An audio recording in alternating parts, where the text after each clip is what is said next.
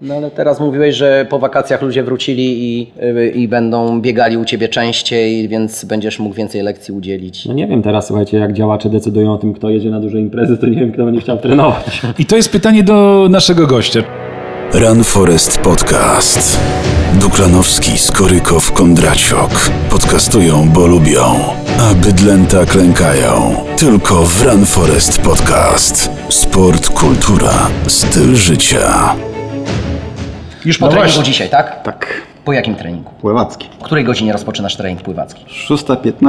6.15, to jeszcze ciemno jest, nie? No niestety. Na basenie, Znaczy, na jest basenie- ciemno. na Na, basenie basenie, jest jest ciemno. Mhm, A co dopiero na zewnątrz. Dopiero zapalane są Jupitery i zaczyna się dzień. A o której godzinie u Was zaczyna się dzień, skoro u pływaków zaczyna się o godzinie 6? Aktywnością fizyczną. Hubert, kto- o której godzinie u Ciebie się zaczyna dzień? Ja wstaję 6, 10, 6.15, tak jak pan Budzi się w mecenas, sposób e, naturalny, czy chyba nie, jednak absolutnie. budzi cię budzi? Budzi, Budzi mnie cię budzi, budzi. tak. Mhm. Ja chodzę spać e, w okolicy Po Big pierwszej, Brotherze, mniej po Big Brotherze, pierwszej. tak? Jak się kończy Big tak, Brother. dokładnie. Więcej pierwsza. Czyli powiedzmy, że 5 godzin to tak śpię. Ale od piątku, piątek, sobota, I sobota, ile lat niedziela, jesteś już po ślubie? Trzy. To, czyli już od razu idziesz spać, nie? Tam. Bardzo szybko. Na dużej dynamice, a jak e, jakieś tam są próby igraszek, Tak. to ja wtedy muszę pracować. Przygotowywać się na kolejny dzień. No tak, obowiązki są ważniejsze. Najważniejsza Zawodowe oczywiście. jest równowaga. Naszym gościem jest dzisiaj mecenas Zbigniew Paluszak, e, prawnik, radca prawny z 21-letnim stażem zawodowym, również wykładowca e, z zakresu zarządzania ryzykiem i, i zarządzania ryzykami prawnymi. I właśnie dzisiaj porozmawiamy sobie o tym prawnym aspekcie w sporcie, bo my bardzo często z powodu nieznajomości prawa, mówię tutaj również o sobie, prawdopodobnie możemy nie osiągnąć celów, wymarzonych celów, które sobie w sporcie, a pewnie nie tylko w sporcie, postawiliśmy. Bardzo często ta nasza niewiedza może dla nas skończyć się niepomyślnie i właśnie o tym dzisiaj będziemy, będziemy rozmawiali. Ale mm, powiedz Zbyszku, dlaczego jest tak, że prawo powinno nas chronić, a większość ludzi tak bardzo boi się wymiaru sprawiedliwości? Bo to są dwie różne kwestie. Co innego jest samo prawo, same, same regulacje, które tak naprawdę wchodzą w nasze życie, nawet by można rzec z butami, ale o tym często nie wiemy, że, że prawo wchodzi z butami w nasze życie, ale to, że ono wchodzi w nasze życie ma swoje oczywiście dobre strony. Natomiast wymiar sprawiedliwości, o którym wspomniałeś, to jest wykonywanie tego prawa, ale to już wykonywanie, interpretacja i wszystko to, co się z tym wiąże, przez stosowne organy. No tutaj mamy na myśli przede wszystkim sądy. No i prawda jest, że e, gdzieś tam podświadomie e, ludzie boją się tych sądów. Więc prawo to jest jedno, a wymiar sprawiedliwości to jest Dla, drugie. dlaczego boją się tych sądów? Masz do czynienia ze swoimi klientami, tak? I oni zgłaszają jakby swoje yy, wątpliwości co do, co do wymiaru sprawiedliwości, co do w ogóle sensu mm, kierowania sprawy do, do sądu al, mm, albo pojawienia się tam i walczenia o swoje. Jest, to są bardzo różne kwestie. Wszystko zależy od roli, jaką klient ma spełniać w sądzie, bo tych roli jest kilka. Inne role są w sądach cywilnych, inne role są w sądach karnych.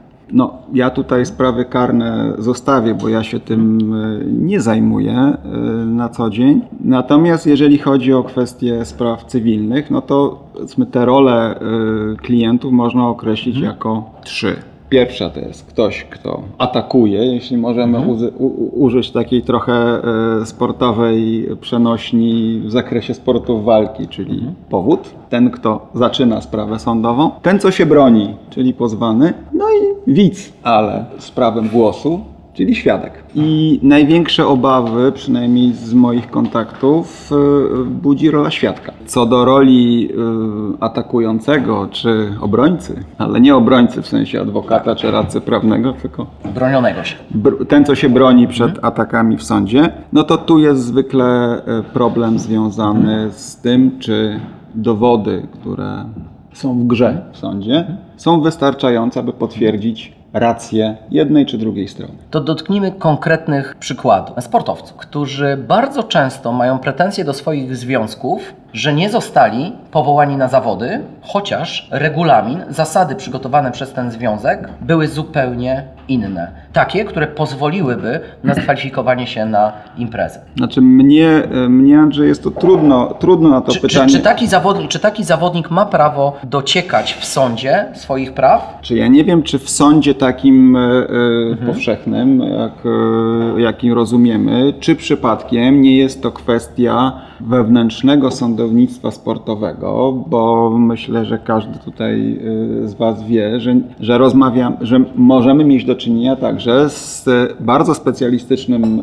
sądownictwem, jeżeli to tak mogę nazwać oczywiście, sądownictwem sportowym, czyli mamy arbitraże, jest to, jest to sądownictwo o charakterze polubownym, nie jest to e, organizowane przez państwo, tylko przez związki sportowe, Mhm. czy, mm, czy chociażby e, takie organizacje jak e, FIFA, UEFA, czy, czy, między, czy, czy też E FIVB, czy CEF, czy tak w kontekście. Nie, ale to są... Ale rozumiem, że jak się nie zgadzamy z tą decyzją tych organów wewnętrznych, naszych, mm, możemy pójść ze sprawą do sądu, tak jak powstało prawo Znaczy, Bosmana, jeżeli, tak? Poszedł do e, sądu. znaczy, aż w takich szczegółach ja, trudno mi jest odpowiedzieć. Tu, tu by wymagało to jakby szczegółowej analizy, czyli mamy sytuację, w której sportowiec przynajmniej z założenia spełnia wymogi uczestnictwa w ważnej dla niego imprezie sportowej, czyli przekłada się to na osiągnięte minimum czasowe, odległości, w zależności od dyscypliny. Wypełnił No tak, normy wy- wypełnił ustanowione przez normy. związek. I gdzieś zapada decyzja, czyjaś decyzja, która powoduje, że sportowiec nie jedzie. Trzeba byłoby przeanalizować szczegółowo przepisy w tym zakresie, które regulują to. No nie mamy ich przed oczami, więc no tutaj już trzeba byłoby rozmawiać o szczegółach, a myślę, że to byłoby zanudzanie, wbrew pozorom. E, natomiast ja nie mogę wykluczyć, że takie możliwości są, ale to y, nie znając tych szczegółów, no przykro mi bardzo, ale nie mogę wprost tą czy w tamtą stronę odpowiedzieć, że ma prawo, albo tego prawa nie ma. Dobrze, ale w momencie, e, kiedy jest jas, jasno określony regulamin, zawodnik wypełnia minimum kwalifikacyjne, nie ma tam żadnych innych e, punktów, które mówią o tym, że można to podważyć w jakiś tam sobie sposób. I e, w jaki sposób mogą teraz reagować sponsorzy, którzy wyłożyli bardzo dużo pieniędzy na przygotowanie takiego zawodnika, który wypełnił kwalifikacje, powinien pojechać na dużą imprezę, promować tych sponsorów w sposób różny, wypowiadając się, wywiady, konferencje i tak dalej, i tak dalej. I czy, czy w tym wypadku sponsorzy mogą się e, ubiegać e, w jakiś sposób swoich korzyści? No to Czy tu, nie? tu, y, tutaj trzeba by się było odwołać do treści umów sponsorskich. Że Polski Związek będzie musiał na przykład wypłacić e, nie, jakieś pieniądze tym osobom za to, że sobie samowolnie, jeżeli tak, tak się okaże, No, to, powołał to, innego no więc zawodnika. Właśnie. To znaczy tak, no, pierwsza kwestia to jest analiza treści umowy sponsorskiej, jaka wiązała zawodnika z jego sponsorem. Czy ta umowa sponsorska jest powiązana ze związkiem, czy nie, no to powinno wynikać z treści. Słyszałem o umowach, ja ich osobiście nie widziałem, że powiedzmy sponsorzy też podpisują umowy ze związkami sportowymi na jakby w zamian za określone pieniądze oczekują określonego zachowania. Czyli tak jak wspomniałeś, mówienia o sponsorze, że gdzieś tam prezentowania logotypów i tak dalej, i tak dalej. To, to wszystko jest opisane. Jeżeli powstaje sytuacja, w której ktoś nie wypełnia treści umowy, to ktoś, kto z tego tytułu jest niezadowolony, oczywiście no ma prawo, spodziewam się, że takie prawo szczególnie duzi sponsorzy sobie gwarantują w, w tych umowach, dochodzić odszkodowań. Oczywiście, bo jedzie zawodnik X, e, który nie osiągnął kwalifikacji, on promuje swoich sponsorów, tak? A tutaj zawodnik, który z rankingu powinien pojechać, nie jedzie, czyli ma ograniczone prawo, czyli to są straty. No, to, mogą być, to mogą być straty, znaczy, czy to są straty w takim stricte prawniczym rozumieniu, nie wiem, no, ale powiedzmy to... Ale wizerunkowe na pewno. Mogą być, mogą być straty wizerunkowe, które mogą być mierzone w konkretnych pieniądzach. A jak są mierzone w konkretnych pieniądzach, no to mogą być traktowane jako, nie wiem, strata, utracona korzyść dla e, sponsora w tym momencie. Nie można też wykluczyć, że są to straty czy utracone korzyści dla zawodnika, który przez to, że nie jedzie na jakąś imprezę, no to nie wiem, nie dostaje honorarium z tego tytułu Oczywiście, takiej wysokości, w tak takiej dalej. wysokości, znaczy, znaczy stypendium, znaczy stypendium, honorarium. Mm, Wybaczcie, no tutaj e, słowa mają znaczenie, tak? Zakładając, że mówimy o umowie spons- spons- e, sponsorskiej, no to zakładamy, że jest to honorarium za to, czy wynagrodzenie za to, że y, dany sportowiec promuje swojego sponsora. Co do stypendiów, no to zwykle mamy, y, mam przynajmniej w moim rozumieniu tego słowa, dotyczy to pieniędzy wypłacanych przez związek sportowy y, w momencie, kiedy zawodnik spełnił kwalifikacje, znaczy spełnił wymogi, przepraszam, y, do uzyskania takiego stypendium. Dokładnie tak. Stąd, stąd ja to rozróżniam i proszę o zrozumienie, że te, jasne, jasne. te słowa są Słuchajcie, może odpocznijmy troszeczkę od związków, bo chyba wszyscy mamy czasami dosyć e, tych struktur. Mm, e, Dostaliśmy pytanie od naszego słuchacza, a nawet dwa pytania. Skoro nasi słuchacze są dla nas najważniejsi, to oczywiście natychmiast je zadajemy. Czy podpis pod oświadczeniem o tym, że jestem zdrowy, mm, nie jest zwykłym wybiegiem organizatora odpowiedzialności za zawodnika w czasie biegu? Druga część pytania, którą od razu zadam. Na co należy zwrócić uwagę i czego wymagać od organizatorów zawodów w przypadkach rezygnacji uczestnictwa i potrzeby zwrotu dokonanej opłaty? To drugie pytanie bardzo też mnie interesuje jako organizatora. To znaczy tak, kwestia, e, kwestia oświadczenia o stanie zdrowia. No ja nie odbieram tego jako wybieg. Patrzę także na tego typu oświadczenia z własnego punktu widzenia jako osoby startującej e, w zawodach i podpisującej takie oświadczenia. E, Natomiast patrząc e, na tą kwestię z jednej strony, jakby spróbujmy spojrzeć na to z dwóch stron. E, Od strony organizatora. Czy od mojej strony? Na przykład.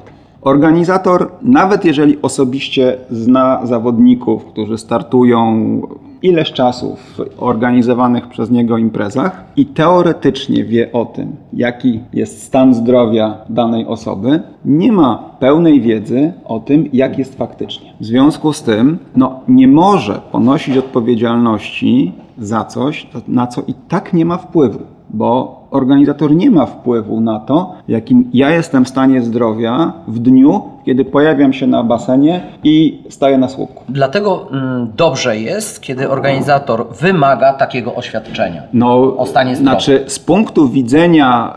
e, A nie tylko o stanie zdro- zdrowia, no. ale również do, ze zwolnienia z odpowiedzialności, znaczy oświadczenia, Tak, że to zdrowie tak. jest w należytym natomiast, porządku. Natomiast e, pamiętajmy o tym, że oczywiście to nie zwalnia z orga- organizatora. Gdyby w trakcie imprezy doszło do sytuacji krytycznej ze stanem zdrowia, nie zwalnia go to z odpowiedzialności zorganizowania pomocy dla tej osoby. Bo to, są, Nie, to jest oczywiste. te- no, no, To jest okej, dla mnie to jest oczywiste, nie tylko z oczywiste. punktu prawnego, ale jakby z punktu obyczajowego, ale, no czy- dobrze, czy ale teraz, teraz kwestia jest taka. Z jednej strony mamy sytuację, w której ktoś oświadcza, jest zdrowy, że nie ma przeszkód, żeby startował w maratonie, w, w pływaniu czy w jakiejkolwiek innej dyscyplinie sportowej. To jest jedna kwestia. Druga strona, organizator, mając takie oświadczenie, no, wie o tym, przyjmuje to za dobrą monetę, bo to jest też kwestia zaufania. Że skoro ktoś oświadcza, że tak jest, to po prostu tak jest i mówiąc kolokwialnie, nie będzie z nim problemu. Ale gdyby ten problem się pojawił, organizator ma bezwzględny obowiązek udzielenia pomocy. Czyli zabezpieczenia imprezy Tak, tak, i tak dalej, i tak tak, dalej. dokładnie. to, to zanim przejdziemy do tego drugiego pytania naszego słuchacza, chciałbym rozwinąć jeszcze to pytanie. Mamy tutaj do czynienia z mm, przypadkiem imprezy, a co kiedy mamy zawodników, których trenujemy? Nie uczestniczą oni w zorganizowanych imprezie sportowej, tylko w zorganizowanych treningach, zajęciach sportowych. Czy również takie oświadczenie organizator powinien e, sobie zapewnić od uczestników? Znaczy, z punktu widzenia spokoju organizatora, takich jak najbardziej tak. Tego względu, że znowu odwołując się do przykładu zawodów sportowych. Znamy zawodnika, który u nas trenuje, wiemy, że daje radę. Tak, tak. Nie wiemy, co tam ma pod skórą. Właśnie. Nie I wiemy, co ma pod skórą. No więc właśnie. Mhm. Teraz, e, czy w przypadku, gdyby temu zawodnikowi coś się mimo wszystko stało u nas na treningu, nie na zorganizowanej imprezie, czy ponosimy konsekwencje prawne, czy jesteśmy w stanie jako organizator bronić się skutecznie w sądzie, że to nie jest nasza wina? No, odpowiem jak prawnik. To zależy. Od czego zależy? Od, zależy od szeregu czynników, czyli tak naprawdę co było przyczyną. Czy stan zdrowia, coś co zawodnik zataił, czy może coś, co zależy wprost od organizatora treningu. Od samego treningu, że Tak. sam trening mógł zaszkodzić. Na przykład w momencie, kiedy znamy stan zdrowia, ewentualnie oświadcza nam e, zawodnik, że nie ma przeszkód, żeby brał udział w konkretnym rodzaju treningu, trener zakłada, że ma do czynienia ze zdrowym człowiekiem i może, znając jego umiejętności, poziom zaawansowania, wytrenowania, może dopasować do niego poziom obciążeń treningowych. W momencie, kiedy jest wiedza o tym, że na przykład zawodnik ma taką czy inną przypadłość, która może nie przeszkadzać w uprawianiu amatorskim i trenowaniu amatorskim danej dyscypliny sportowej, ale może wpływać chociażby na kwestie obciążeń treningowych, tego jak ustawiany jest plan treningowy dla danego zawodnika, no A to nawet właśnie konkretne zadanie. tak, a nawet konkretne zadanie, no to w tym momencie y, już niestety Tro- po tak- fakcie, niestety po fakcie jest, jest tak. badanie, czy to, co się stało,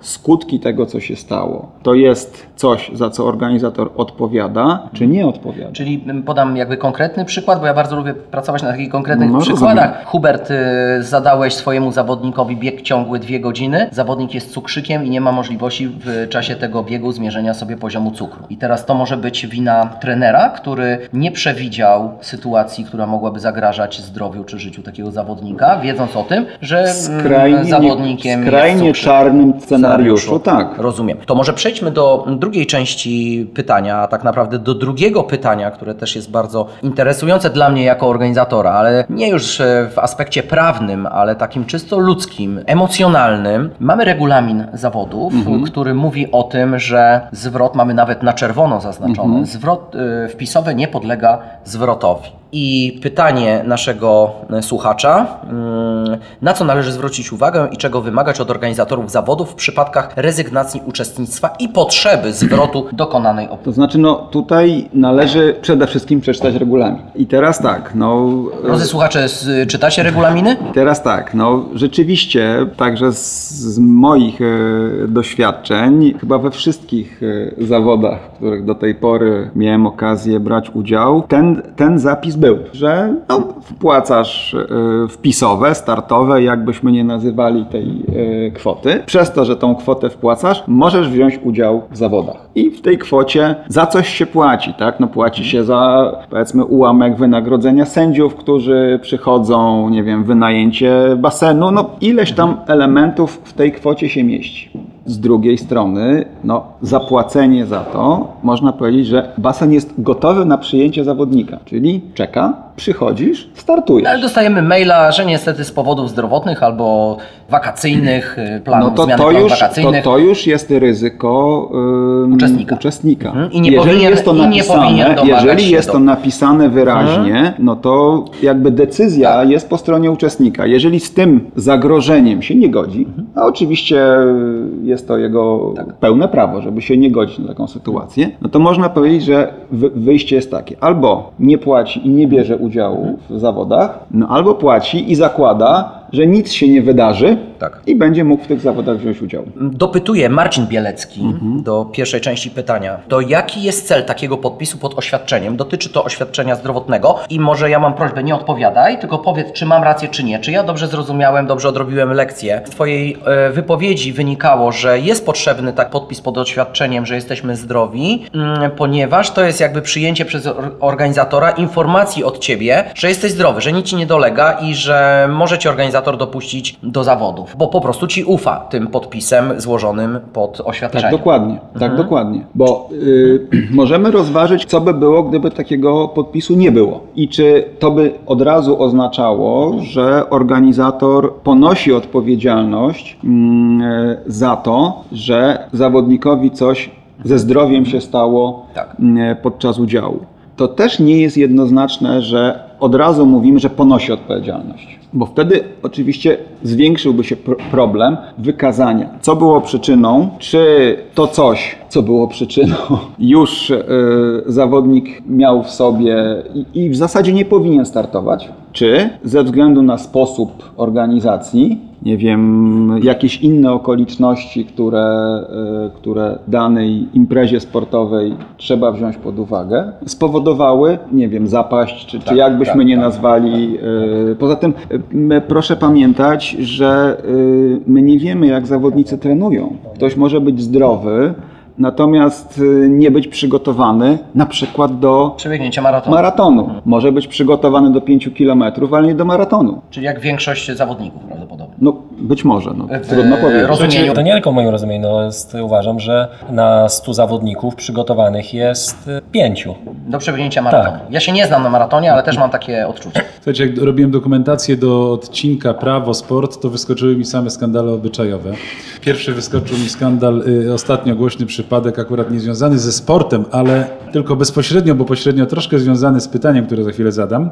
Pamiętacie przypadek Francuza, który pojechał w, delegację, seks z nieznajomą, zawał serca podczas uprawiania seksu i to był uznany przez sąd francuski za wypadek przy pracy.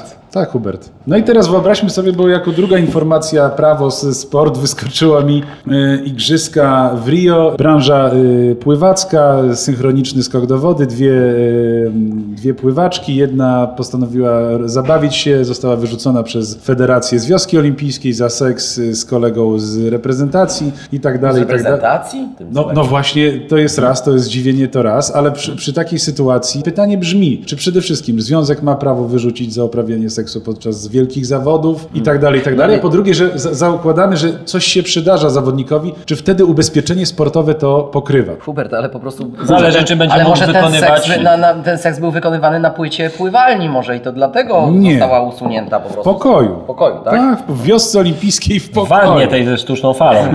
No to da- Daniel jest oczywiście pytanie, czy... E, Ale wiesz, że to było pytanie do pana mecenasa. Tak, ja rozumiem. Ja rozumiem. Uderz w stół, uderz w stół. Ale chodzi mi, no, zależy, czy, będzie, Hubert zależy, czy będzie mógł wykonywać zawód. Czyli, E, czyli to zależy. Czy też to zależy, tak. No Zależy. właśnie, to Ale zależy. Kto oceni, czy zawody w wykonaniu y, takiego sportowca, który no, postanowił się zabawić, y, zostały, te, te zawody zostały wykonane w słabszej formie? Jaka komisja jest w stanie to ocenić? Bo to trzeba byłoby rozważyć. A na ile to mu pomogło? A na ile mu to pomogło? Ja odnoszę wrażenie, że tutaj są teraz dwa aspekty. No. Pierwszy aspekt, poruszyłeś temat ubezpieczenia, czyli umowy, Tak. którą czy to związek sportowy, czy sam sportowiec zawiera z zakładem ubezpieczeń. Właściwie to jest taki zakład. Jeżeli coś się wydarzy, to będzie kasa, jak się nic nie wydarzy, to kasę, składkę przytula zakład ubezpieczeń. Utracone korzyści i milion innych rzeczy. A Andrzej to są zupełnie inne kwestie. Ale jakie ożywienie nastąpiło, Daniel? Bardzo proszę. Natomiast pozostaje pytanie, co się miało wydarzyć,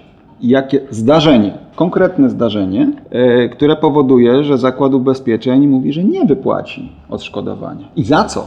Na ile seks w tym momencie, czy z kolegą, czy z koleżanką e, z drużyny, czy zupełnie z innej drużyny, Gorzej jak z drużyną przeciwną, z którą się później rywalizuje. Ach, jak, no to to roz, już- jak to rozpatrywać? no właśnie, ale to jakby doszło Jak do... spojrzeć Nie, nie chciałem przerywać, ale, chciałem ale ja nie chciałem przerywać, ale jak już poruszyłeś ten temat, to chciałem się zapytać. Nie były przypadkiem zawodniczki Iraku na przykład? A, Nie, w Brazylii, a, Brazylii. Brazylii. Tak czy inaczej, pozostaje y, pytanie, co się wydarzyło? Czy to coś było wpisane do umowy ubezpieczenia? Pytanie, czy seks można wpisać do umowy ubezpieczenia? Można wpisać, ale to trzeba rzeczywiście wpisać. Pisać. A czy Trzeba to nie mieć jest jak, odwagę. jak w umowach bankowych klauzula niedozwolona? No jak można człowiekowi za, za zabronić e, czynności fizjologiczne? No, Panie mecenasie. No dobrze, ale teraz mówimy o skutkach. Teraz jaki mają skutek? Co, co się stało? Ale panie mecenasie, czy warto dla tych 7 sekund ryzykować?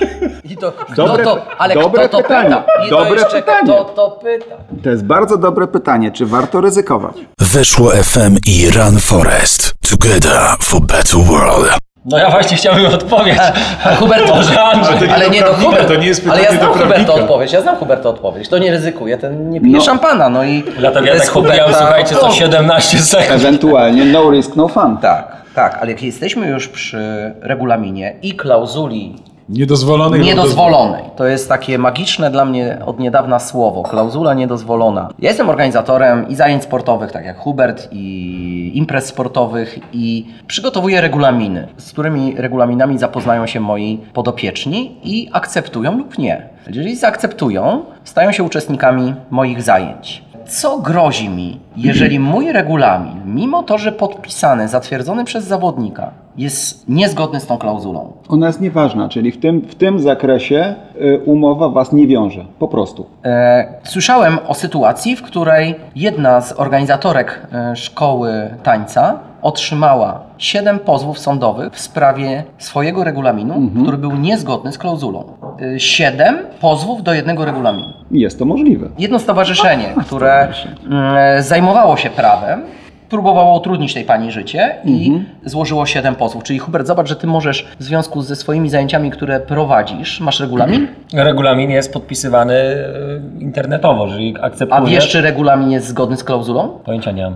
A drodzy słuchacze, pewnie jesteście organizatorami różnych wydarzeń i czy macie świadomość, czy wasz regulamin jest zgodny z klauzulą? Bo jeżeli nie jest, to mogą wam grozić dosyć poważne konsekwencje. Znaczy, Co jest grane? Czy coś mają na sumieniu, czy nie? Czy umowa, czy umowa tam to, to jakby ma, czy to jest pisane? To znaczy tak, jeżeli są klauzule niedozwolone w umowie, to one po prostu nie obowiązują. I wszystkie zdarzenia, które wydarzyłyby się w ramach tych klauzul, które nie obowiązują, na zasadzie przeciwieństwa, są ważne. Czyli osoba, która powołuje się na klauzulę niedozwoloną, która na przykład wyklucza coś tam. Tyle klauzul niedozwolonych jest, nawet nie ma co podawać przykładu. Jest po prostu setki, jeśli nie tysiące takich klauzul. Ale generalnie, jeżeli w umowie, regulaminie jest zapis, który jest klauzulą niedozwoloną, to ona jest nieważna pomiędzy stronami, tymi stronami. I oczywiście inne osoby, które podpisały ten sam regulamin, ich też ta konkretna klauzula nie wiąże, nie obowiązuje. Jeżeli mamy takie jasne wyjaśnienie tego punktu, tego prawa, to dlaczego ktoś może złożyć pozew i utrudniać e, życie organizatorowi mm, wezwaniami do sądu i stawianiem się na rozprawach? Ponoszeniem kosztów związanych z tymi rozprawami. No cóż, nie wiem, jakie, co było w tych pozwach napisane, czego oczekiwali powodowie w tych pozwach od e, tej osoby. Czy o uznanie, że ta klauzula jest e, niedozwolona i w związku z tym ona nie wiąże stron, bo takie, takie sprawy są. Jeżeli klauzula nie znajduje się na liście klauzul niedozwolonych, no to trzeba ją na tą, na tą listę wciągnąć, a wtedy robi się to przez sprawę sądową. I wciągnięcie jakiegoś zapisu umowy do klauzul niedozwolonych powoduje, że ona przestaje obowiązywać. Ja mam jedno z ostatnich pytań, słuchajcie, bo y, taki fajny artykuł znalazłem na temat y, sportu amatorskiego, czyli NCAA w Stanach Zjednoczonych. Duży proces tam się odbywa, bo zawodnicy domagają się jednak udziału w zyskach, które NCAA ma tam miliardy dolarów, a zgodnie z prawem amerykańskim zawodnik nawet nie może być dokarmiony. To, to będziemy rozmawiać sobie przy okazji amatorstwa w sporcie. Moje pytanie jest tej natury. Jakie najczęściej y, problemy pojawiają się natury prawnej na, na linii y, sportowiec, klub sportowy, związek, rodzice, dzieci? O, to powiem tak. Może nie są znane mi przykłady sporów sądowych, natomiast przynajmniej zastanawiania się, co zrobić w sytuacji, kiedy dziecko, mimo chodzenia na treningi, czegoś nie robi. Albo nie ma postępu. No właśnie. To jest winny trener, sąd od razu. O, teraz. No, wła- no, no, no, no, no właśnie, i teraz tak, to, to nie jest tylko kwestia dzieci. E, tu bym nawiązał do tych, e, może trochę żartem e, waszych postów dotyczących tego, co można, jak się umówiliśmy na takiego czy innego kraula, tak? Czy on był kraul Dokładnie. Triatlonowy? takie pytanie, tak? No było takie Może- pytanie. Może, może przypomnijmy, że e, pytanie, pytanie brzmiało, że czy możemy złożyć e, zawiadomienie albo pozew do sądu o to, że trafiliśmy do klubów, który nie wywiązał się e, z naszych oczekiwań, czyli nauczono nas pływać kraulem takim zwykłym, a nie kraulem triatlonowym. Teraz taki triatlonista może domagać się odszkodowania od klubu i No, od trenera. no właśnie. I teraz to zależy. Lata procesów, To zależy. ławnicy, Teraz eksperci. od czego zależy? Czy ten triatlonista podpisał z klubem czy z trenerami jakąkolwiek umowę? Ale nie musiał. Panowie, nie ma potrzeby podpisywania umowy. Sam fakt, że się bierze udział w zajęciach, za te zajęcia się płaci, A właśnie, a co w momencie, kiedy zawodnik przez rok nie płaci, a później poczekaj. składa pozew? to, a to za chwilę. To za, to, to, to za moment. To za Widać, że miał moment. wakacyjną przerwę. To za moment. Od nowa nauka, Eee, Boże, I teraz. I teraz jest kwestia tak, czy, czy mamy tą umowę spisaną, czy nie. Jeżeli mamy spisaną umowę, to co jest w tej umowie jest napisane? I teraz wracając do tego pytania, trochę żartobliwego, natomiast y, z punktu widzenia takich akademickich rozważań teoretycznych, jest to bardzo dobre pytanie. Ja odwrócę pytanie. Czy mamy gdzieś zdefiniowanego kraula? Jako styl pływacki. Kraula nie, ale klauna na pewno. To na pewno. Czy, czy jest gdzieś Znaczy- definicja kraula? Znaczy jakbym powiedział, że nie, to zaraz tutaj e, oburzenie wielu trenerów by się pojawiło na, na forach, że, że na pewno jest, bo przecież oni nawet mają e, definicję kraula. No dobrze, ale czy ta definicja rozróżnia jakieś kraule? Trudno mówić o definicji. Wszyscy trenerzy wiemy, jakim sposobem poruszania się w zakresie stylu dowolnego, czyli kraula, się poruszamy. Trącę tak? się. Jest taki styl jak żabka dyrektorska na przykład. No właśnie, no właśnie, ale zostawmy na chwilę e, Daniel Żabka Albo, del, dyrektorski. albo na przykład koniopies. To taki odmiana delfina, prawda? Czyli u mastersów często spotykana, szczególnie jak dochodzi do pewnego zmęczenia, że u mastersów szybko dochodzi do zmęczenia, to szybko Tylko z pies tego przechodzi w konia, czy koń w psa? Z tego delfina czy motylka y, przechodzimy w pływanie koniopsem. No właśnie, i teraz znowu wracając do tego, do tego zagadnienia. E, Jeżeli nie ma definicji wprost kraula, natomiast wszyscy wiedzą, jak wygląda kraul, tak? jak się pływa kraulem. Ale ja nie wiem, jak się pływa kraulem triatlonowym. No właśnie. Różni się kraul basenowy od kraula open water? Są tacy, którzy by ci powiedzieli, że tak. No właśnie, i teraz, jeżeli, jeżeli tu mamy różnicę, nie mamy tego zapisanego, to w razie sporu sądowego trzeba przekonać sędziego, który siedzi sobie za stołem, słucha stron, Że ten kraul również jest kraulem triatlonowym. że ten kraul, powiedzmy, stosowany, te modyfikacje stylu pływackiego, jakim jest kraul y, podczas pływania open water, jest zupełnie innym stylem pływackim niż ten, którym pływa się na basenie. I w związku z tym umowa opiewała na kraula open water. I teraz proszę o zwrot pieniędzy. jest Mhm. I po siedmiu procesach, pięciu latach e, d, d, przesłuchaniach świadków i tak dalej. Na Huberta e, mówi wszystko. Dobrze, że w bieganiu masz tylko jeden, jedną technikę biegu. Tak? Oj, Andrzej. U, No właśnie. Ja cię zaproszę. Też bym się pomylił, Ja tak? cię zaproszę, naprawdę. Także Ale koniopsa nie macie. Bieganie stadionowe różni się od asfaltowego, asfaltowe od betonowego, betonowe od kostkowego. Okej, ale teraz. Jest sporo do roboty. Ale, ale zwróćcie uwagę na jedną rzecz. Czy to opisujemy i w związku z tym umawiamy się, że ktoś Nie no, będzie. opis, opisujemy, bo ja No mam dobrze. rozmowy półgodzinne przez telefon dotyczące techniki. Opis- Weszło FM i Run Forest. Together for better world. Ja też żartuję oczywiście. Mamy bardzo często pretensje do organizatorów, ale nie tylko do organizatorów, również do trenerów o dyskryminację kobiet w sporcie. I bardzo często jest nie tylko kobiet, y, bo to dotyczy też y, zagranicznych zawodników, a tak naprawdę ciemnoskórych, którzy biegają na przykład bardzo szybko.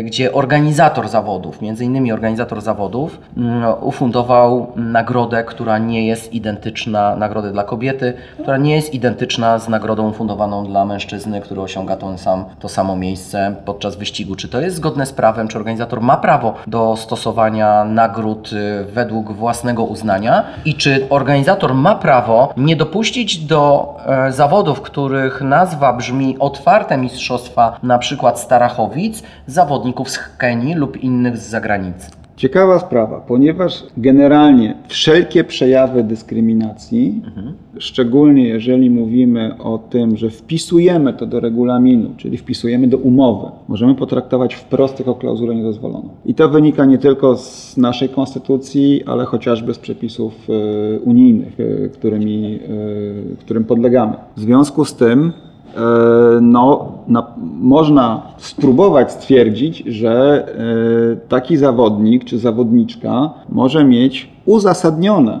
e, pretensje do organizatora, że stosuje polityki dyskryminacyjne. Może zażądać nagrody identycznej jak Może zażądać. Oczywiście, ja uważam, że tak. Że powinna. Nawet powinna, bo y, no, zarzut dyskryminacji jest jednym z najpoważniejszych zarzutów, to już nie tylko w sporcie, ale w ogóle. Więc jak najbardziej. Oczywiście no, możemy tutaj y, z lekko humorystycznym akcentem powiedzieć, że ktoś się powoła na klauzulę sumienia. Do czego oczywiście ma prawo, ale czy Pytanie, czy ma sumienie?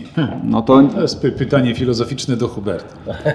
Hubert jest w stanie na nie odpowiedzieć. Natomiast, natomiast jeżeli rzeczywiście będzie wykazane, że e, te nagrody są różne, jest ten dyskryminacyjny charakter e, imprezy, niedopuszczenie, tak jak powiedziałeś, otwartych mistrzostw, czyli w zasadzie każdy, Może wystartować. każdy może wystartować, no to, Każdy może wystartować, ale nie każdy może wygrać. ale to Ponieważ- jest zupełnie co innego.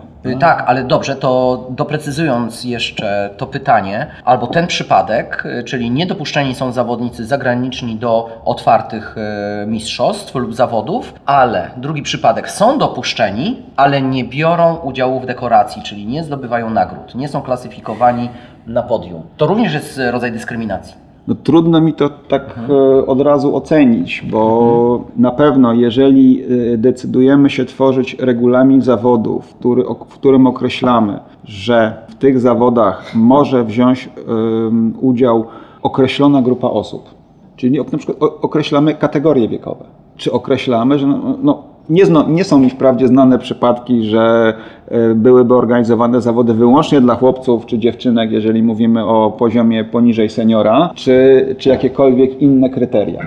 Oczywiście w każdych kryteriach, w których następuje podział, można doszukiwać się dyskryminacji. Czy ona faktycznie jest, no to to już trzeba byłoby na konkretnych przypadkach zastanawiać się, czy doszło do dyskryminacji, czy nie. Natomiast e, w momencie, kiedy no, nawet zapis regulaminu, który sugeruje zapisy, czy sugeruje tą dyskryminację, czyli no, mówiąc wprost, tak, nie dopuszczamy zawodników, nie wiem, z Kenii, Ugandy czy jakiegokolwiek innego kraju, albo osób o innym y, kolorze skóry niż określony w, w regulaminie, no to mamy wprost zapisy dyskryminacyjne. Hubert, y, Andrzej wyręczył Cię z tego pytania, przygotowywałeś się cały tydzień, na, na szczęście to pytanie padło. Masz coś na koniec do, do, do Pana Mecenasa? Czy coś Cię nie, nie, na pewno coś nie cię będę niepokoi? organizował imprez e, Już nie? otwartych jak Andrzej, bo nie mam tyle chyba odwagi, e, co Andrzej i później nie chcę, chcę spać spokojnie. Słuchajcie. trzeba mieć determinację. Nie? Dużo skupiliśmy się na tych imprezach sportowych i regulaminach związanych z imprezami, nie tylko, ale ostatnio tak głośno jest o ustawie RODO, która Mhm, weszła w życie. tak. Mm, Chciałbym jeszcze na koniec tylko spytać się Ciebie, ponieważ dosyć powszechne jest to, że w klubach lub y, u organizatorów imprez wykorzystuje się bardzo często bazy danych nie tylko w celu takim, y, w jakim powinno się wykorzystywać, czyli na przykład do obsługi klubu, obsługi grupy y, treningowej, ale również korzystane, korzystamy z tej bazy y, do zupełnie innych celów. Podam konkretny przykład. Y, Trener zajmuje się grupą zawodników, do której ma dostęp, ma dostęp do bazy danych do tych zawodników, żeby móc z nimi korespondować, przekazywać im dodatkowe informacje. Czy ten trener może wykorzystać tą bazę treningową do swoich prywatnych celów? Pierwsza zasadnicza kwestia. Oczywiście RODO obowiązuje. Ważne jest to, w jakim celu trener otrzymuje od organizatora dane. Te dane muszą być określone e, w umowie powierzenia, no bo dla organizatora imprez, e, treningów itd., itd., trener jest tym podmiotem, tą osobą, która przetwarza dane organizatora. I tylko w takim zakresie, w jakim organizator sobie tego życzy, czy też y, chce to robić. Informując oczywiście wcześniej mm, uczestników, jak ich dane osobowe będą przetwarzane. To jest obowiązkowe. Natomiast jeżeli ktoś przetwarza te dane w sposób sprzeczny z umową, e, wykorzystuje je do innych celów niż e, napisane w umowie, no to mamy dwie kwestie. Pierwsza kwestia to jest odpowiedzialność e, trenera wobec organizatora, używając tutaj słownictwa y, z RODO, czyli odpowiedzialność podmiotu przetwarzającego, jakim jest trener, wobec administratora danych, jakim jest organizator, za to, że te dane y, przetworzył w inny sposób niż wynika to z umowy i, ust, y, i rozporządzenie RODO określa tą odpowiedzialność, łącznie z odpowiedzialnością finansową, odszkodowawczą. Druga kwestia to jest to, czy jeżeli wykorzystuje do celów prywatnych, jakich? I tu już y, no, może być temat y, dużo bardziej delikatny, no bo wchodzimy w sferę biznesową, czyli no nie wiem, podbierania klientów i tak dalej, i tak dalej. No tak, st- stawiania klientów w niezręcznej sytuacji. Bardzo często ci klienci nie wiedzą o tym, że są, że są podbierani. I ostatnie moje pytanie jeszcze dotyczy również tych praw. Do, do naszych wartości, jakimi są na przykład zdjęcia, teksty, które bardzo często zdarza się właśnie w sporcie, w szkółkach pływackich, w szkół- w szkółkach biegowych, innych organizacjach sportowych wykorzystywane, to znaczy ściągane, kopiowane i umieszczane jako własne. Mm, e, Rozumiem, że mm, też powoli właściciele tych e, zdjęć, podam konkretny przykład, mm, na naszych zawodach e, zleciliśmy wykonanie Wojtkowi Losie zdjęć z drona w zawodach Open Water, które e, wykorzystaliśmy do naszych celów promocyjnych e, związanych z zawodami. Następnie takie zdjęcie, jedno z tych zdjęć znalazło się jako zdjęcie tytułowe szkółki pływania. Oczywiście ja natychmiast zareagowałem, zwróciłem uwagę, zwróciłem uwagę i zdjęcie zostało usunięte. Ale No co w przypadku, gdyby nie zostało usunięte? Jakie mam prawa do tego, żeby dociekać, dochodzić e, usunięcia tego zdjęcia, a wręcz e, uzyskania odszkodowania za to, że zostały moje, moje dobra wykorzystane w celach komercyjnych przez inny podmiot? Znaczy, nie wiem, czy dobrze rozumiem, bo tu jest kilka kwestii w tym pytaniu e, zawartych. To jest kwestia wizerunku, czyli naszego wyglądu, prezentacji tego wizerunku na zdjęciach, miejsca, gdzie to zostało zrobione, okoliczności zrobienia tego zdjęcia, wyrażenia zgody na to, żebym ja, czy ty, czy ktokolwiek, biorąc udział e, w jakichś zawodach sportowych, mm, mógł to, to zdjęcie, ten wizerunek być wykorzystywany. I na jakich zasadach? I to jest jedna kwestia. Druga kwestia, wchodzimy w kwestię praw autorskich, czyli to, że zostało wykonane określone zdjęcie. To zdjęcie, mówiąc moim, moim grypsem, tak, jest przedmiotem praw autorskich i w związku z tym autor, dysponując prawami autorskimi, może tym zdjęciem dysponować. Może sobie wed- wedle własnego życzenia e, udzielić licencji, aby ktoś do jakichś celów te, to zdjęcie e, wykorzystał. Tak. Oczywiście, jeżeli tam mamy wizerunek, no to jest kwestia, na ile osoby uwidocznione, które mogą być zidentyfikowane po tym wizerunku, też się na to zgadzają. Natomiast, e, no jeżeli powiedzmy nie ma tego problemu wizerunku, no to pozostaje kwestia wyłącznie praw autorskich i tego, że ktoś wykorzystał zdjęcie bez, bez zgody. Nie uzyskał licencji do określonego przetwarzania tego zdjęcia, jak to, jak to mówi ustawa o prawach autorskich, na określonym polu eksploatacji. I ustawa także określa uprawnienia autora e, do tego, co może zrobić. To co, to, co wspomniałeś, było jak najbardziej to, że kto zwróciło się uwagę i zdjęcie zostało usunięte, to było jakby najprostsze, najprostszy sposób mm, realizowanie praw autorskich autora i uznanie tego działania przez y, kogoś, kto to zdjęcie bez zgody wykorzysta. Ale ktoś mógłby zaczeć, zaczekać rok z interwencją. Interwencja skończyłaby się pozwem. No jeżeli, jeżeli, by nie, jeżeli by nie usunął zdjęcia mimo wezwań, tak, tak, tak najczęściej to, może, to się kończy kwestia naruszenia praw autorskich. Panie mecenasie, może jakieś przesłanie do naszych słuchaczy, żeby korzystali e, z porad prawnych, żeby interesowali się tym, czy prawo ich chroni, czy, e, czy może działają niezgodnie z prawem. Przesłanie. To pytanie, jak traktują nasi słuchacze i widzowie prawników? Czy jak strażaków i saperów, czyli już jest problem i w związku z tym e, trzeba. Tak jak e, ja do tej pory.